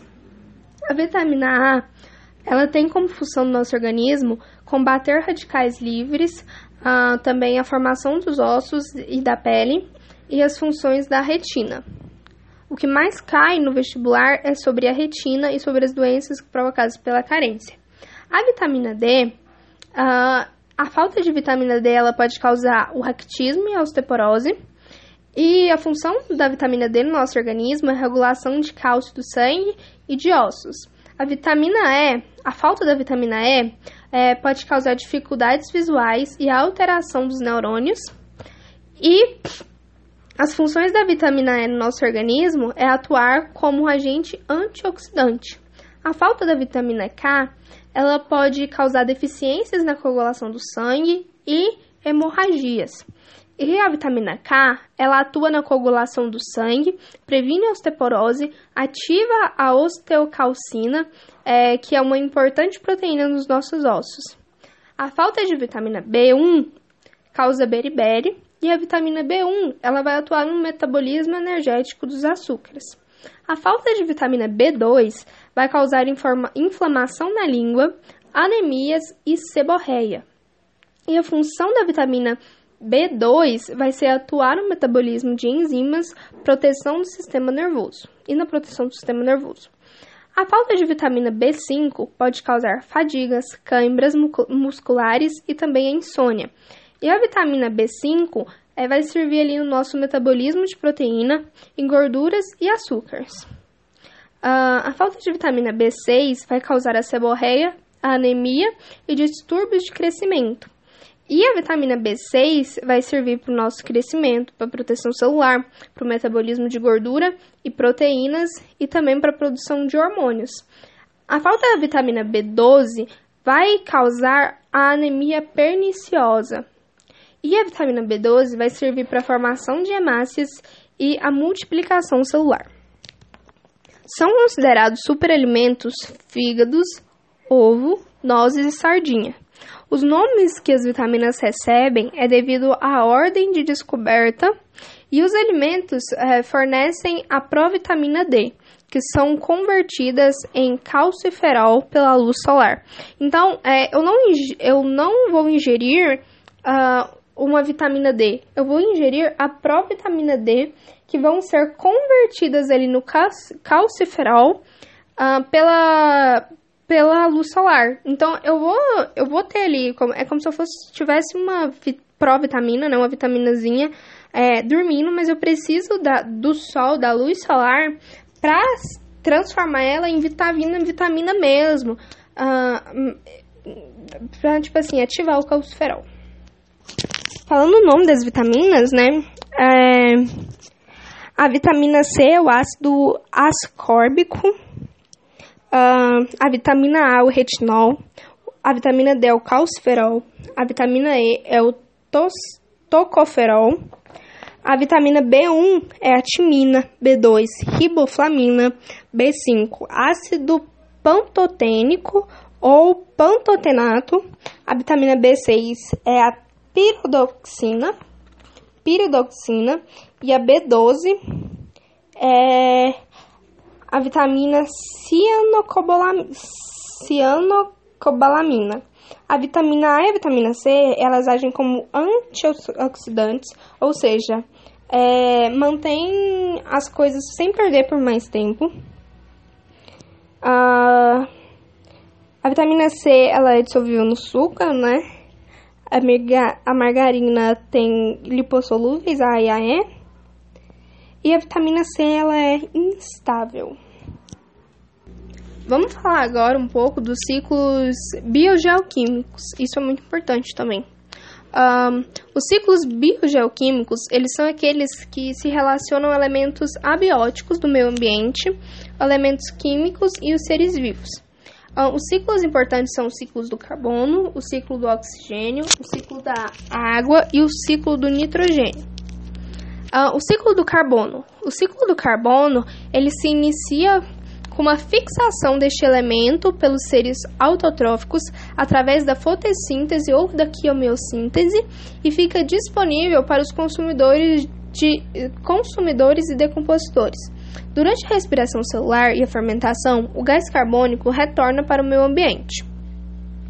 O gás carbônico, ou CO2, é, também é liberado para a atmosfera na queima de combustíveis fósseis, como carvão mineral, gasolina e o óleo diesel é, e durante a queima de florestas, contribuindo para o agravamento do efeito estufa. Um, o ciclo do oxigênio. O ciclo do oxigênio ele também, ele também está relacionado a este processo. Durante a fotossíntese, o oxigênio é liberado para a atmosfera e durante a respiração celular e a combustão.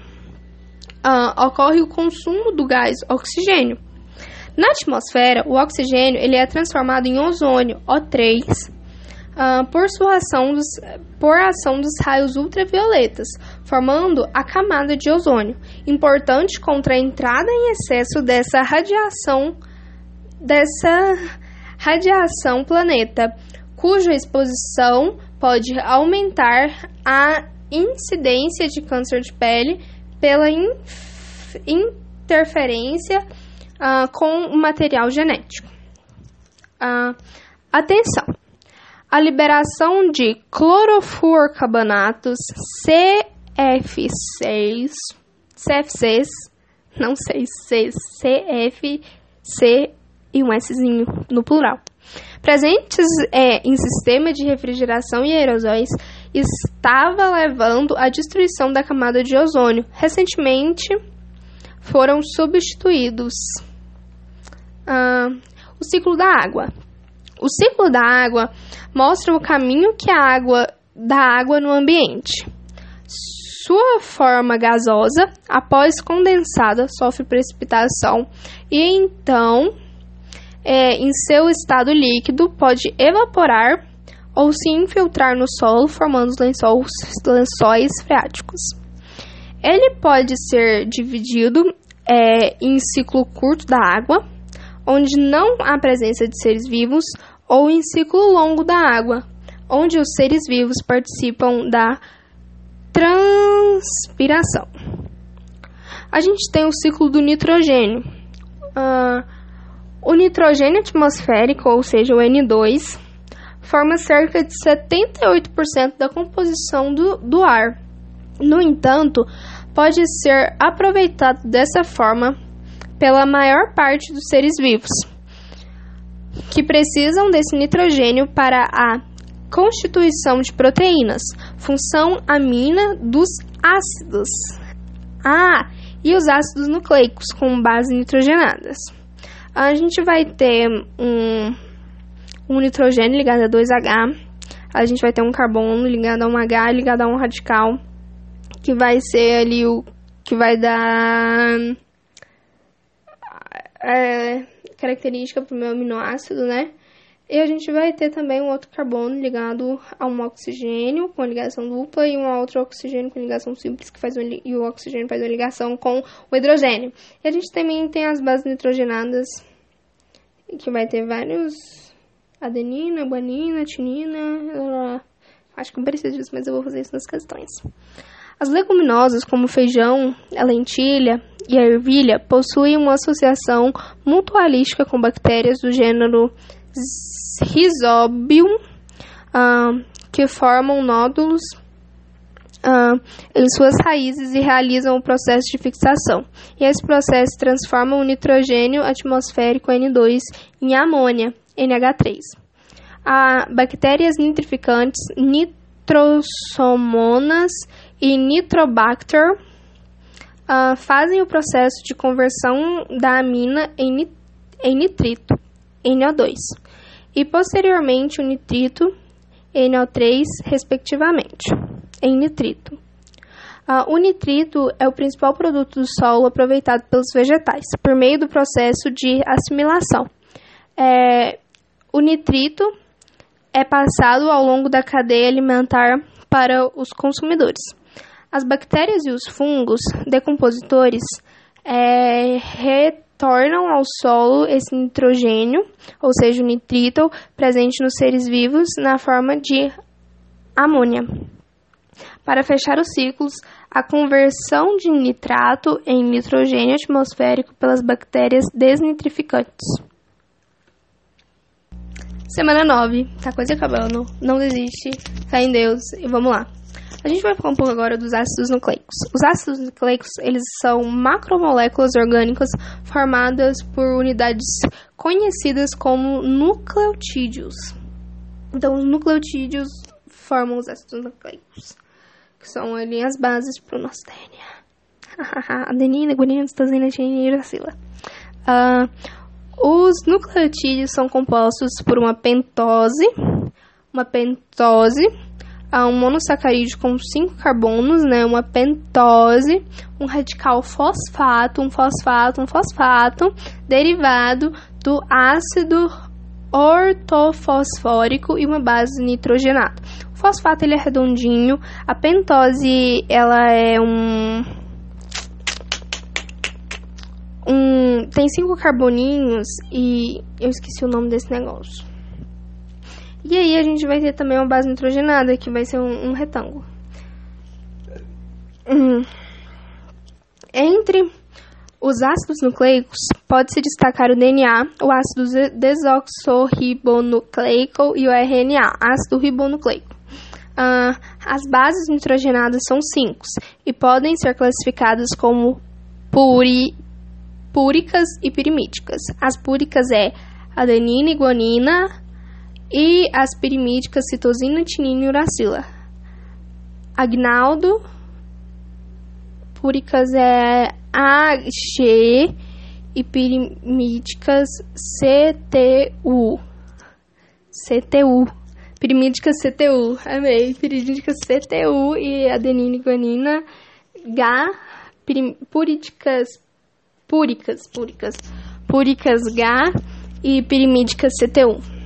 É, é importante citar que a timina é uma base nitrogenada exclusiva do DNA, enquanto a uracila é, é uma base exclusiva do RNA. O pareamento das bases se dá pela seguinte maneira: a TIM, adenina e tinina, adenina uracila, a citosina e guanina. Ou seja, adenina liga com tinina, timina, né? No caso do, do DNA, e a adenina pode ligar com a uracila no caso do RNA e a citosina só pode ligar com a guanina. Enquanto o DNA é uma molécula de fita dupla, o RNA é uma molécula de fita simples, e a pentose que compõe o DNA é a desoxorribose, enquanto a pentose uh, que compõe o RNA é a ribose.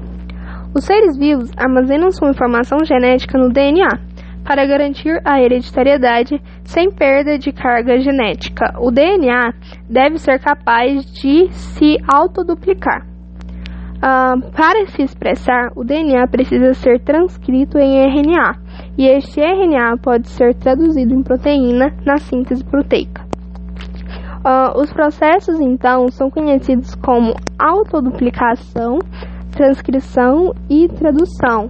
O RNA pode ser dividido em RNA mensageiro, que leva a mensagem da proteína que deverá ser sintetizada, RNA ribossom ribossomal, é, que compõe os ribossomos, e RNA transporta transportador, é, que transportará o aminoácido para a proteína que será formada.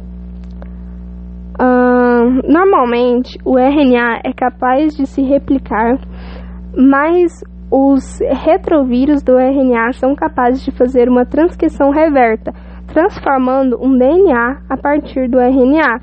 Então, primeiro ele tem o RNA e aí, a partir do RNA, ele vai transformar em, vai ter um DNA. E nos outros seres acontece diferente. A gente tem um DNA que vai formar um RNA, que vai se transcrever num RNA usando a enzima conhecida como transcriptase reversa. Então, o, os retrovírus eles, são, é, eles conseguem transformar o RNA em DNA pela transcriptase reversa, enquanto outros vírus de RNA são capazes de replicar RNA através da enzima RNA replicase. E também tem outros vírus que eles conseguem viver só com RNA. Então eles conseguem é, replicar esse RNA várias e várias vezes através da enzima RNA replicase. Entre a citosina, entre a citosina e a guanina, a gente vai ter uma ligação é, de três ligações de hidrogênio, enquanto a adenina e a timina é, se ligam através de duas ligações de hidrogênio. Ou seja, a citosina e a guanina vão ser mais difíceis de se desnaturar, de se romper essas ligações, porque são três ligações de hidrogênio, é, enquanto a adenina e a tinina têm só duas ligações de hidrogênio, então elas vão se romper essas ligações mais facilmente. Isso cai bastante também. Let's go, let's go, let's go. Desequilíbrio ecológico. Ah, os desequilíbrios ecológicos eles vão ocorrer quando o bom funcionamento de um ecossistema se quebra, podendo interferir tanto nos fatores bióticos quanto nos fatores abióticos. Uh, os desequilíbrios mais graves são aqueles que vão ocorrer por conta de ações antrópicas, ou seja, com a interferência da ação humana. ah, como por exemplo o agravamento do efeito estufa. O efeito estufa é um efeito natural, responsável por manter a temperatura na Terra constante.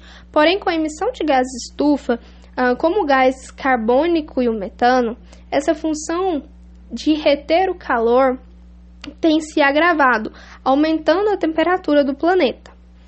Uh, outra forma de desequilíbrio ecológico vai ser o buraco na camada de ozônio, que a camada de ozônio ela protege a superfície da Terra da incidência direta dos raios ultravioletas, com a liberação de certos gases, como o clorofurcarbono, CFC.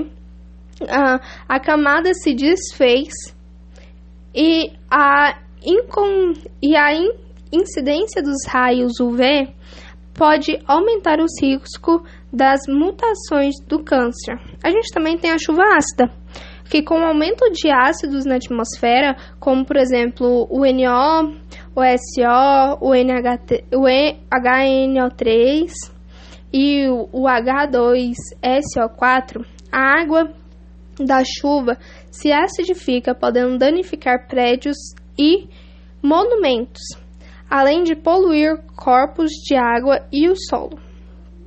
Temos também a inversão térmica. É outro processo natural, onde ocorre a troca de massas de ar quente e fria, e a massa de ar fria fica mais próxima da superfície. Porém, em cidades onde há muita poluição, esta fica presa na camada de ar fria, não sofrendo a convecção e pode causar diversos problemas respiratórios. Nós também temos a magnificação trófica, que é o que? É o acúmulo de compostos não biodegradáveis dentro das cadeias ou teias alimentares é, que causam desequilíbrio. Organismos com maiores níveis tróficos é, são os mais afetados.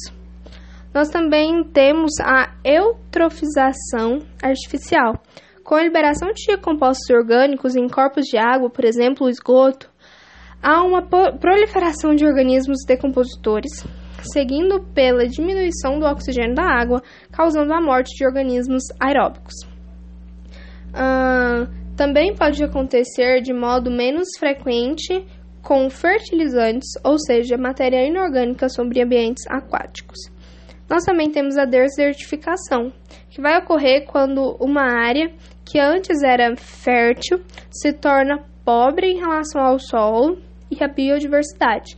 Devido à degradação do ambiente, pode ocorrer por questões climáticas naturais ou pela ação humana. Semana 10, depois de duas horas de áudio, vamos lá, tipos de célula membrana plasmática. As células estudadas no campo da histologia uh, são unidades básicas da vida. Do mais complexo vegetal ou animal à mais primitiva bactéria, pode-se observar uma estrutura celular. De modo geral, são estruturas micro, microscópicas delimitadas pela membrana plasmática e adotada de um metabolismo próprio, uh, capazes de se reproduzir. Uh, podem ser definidas como eucariontes ou procariontes, dependendo da presença ou ausência de certas estruturas. As células procariontes ah, são as primeiras células a surgir no, no planeta e são mais primitivas, representadas pelo reino Monera, as bactérias. Elas, as células procariontes possuem material genético disperso no, no citoplasma. Ah, as células procariontes são unicelulares, ah, têm uma ausência de núcleo, ou seja, ausência de carioteca. Elas possuem ribossomo 70S. As procariontes é, é possível, possi, possível parede celular composta por é, polipeptidoglicanos e as procariontes também têm a presença do mesossomo, artefato da microscopia, não é uma estrutura real. E também temos nas procariontes os plasmídeos, que são pedacinhos de DNA imersos no citoplasma a gente tem as células eucariontes. Eu lembro muito, tipo, eu, eu sou uma célula eucarionte, ou seja, eu sou bem organizadinha e tal, uh, mais evoluída. É, é, as minhas células, não eu, em si. Uh, é, são as, as células eucariontes são as células mais complexas e compartimentadas, sendo as principais sendo os principais elementos animais, vegetais e fungos. Ou seja, animais, vegetais e fungos possuem células eucariotes. Ah, o material genético contido, as células eucariotes contêm o material genético contido no, ah, em núcleo, né, numa carioteca. As eucariontes também têm organelas membranosas, um ribossomo maior do que as procariontes, né? É, as eucariontes têm um ribossomo 80S. Ah, as eucariontes também têm o centríolo e lisossomos nas células animais, o vacúolo e a parede celular de celulose também nas células vegetais, e as eucariontes também têm o colesterol na membrana plasmática na célula animal. As eucariontes também têm a mitocôndria e o cloroblasto. Um exemplo de célula animal é lisossomo, centríolo e não possui parede celular. Uh, um exemplo de célula, de, de célula vegetal uh, não tem lisossomo, tem parede celular, tem vacúolos e tem plastos. Então, as, as células animal têm lisossomo, tem centríolo, mas não tem parede celular. Enquanto a célula vegetal não tem lisossomo, tem parede celular, tem vacúolo e tem plastos.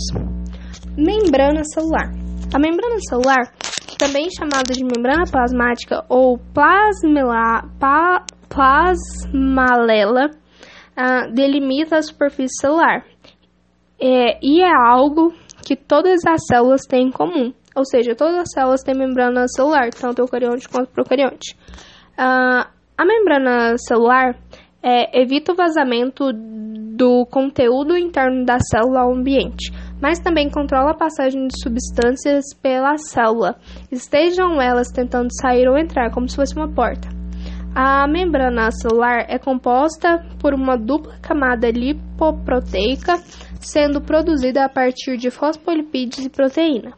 É, a membrana celular é composta por uma dupla camada. Não, é com. É, não. Na membrana celular é possível observar, além das proteínas, moléculas de colesterol e glicídios ao longo da membrana das células animais, que, que vão servir como uma função de, reconhe de reconhecimento celular.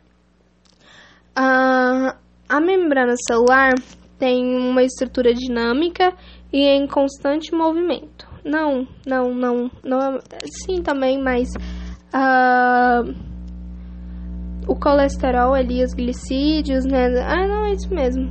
É isso mesmo. Uh, os fosfolipídios da membrana celular uh, formam uma membrana dupla, colocando sua porção hidrofílica, ou seja, a cabeça, voltada tanto para o meio externo como para o meio interno da célula, enquanto a região hidrofílica, a cauda de cada um, fica em contato no centro.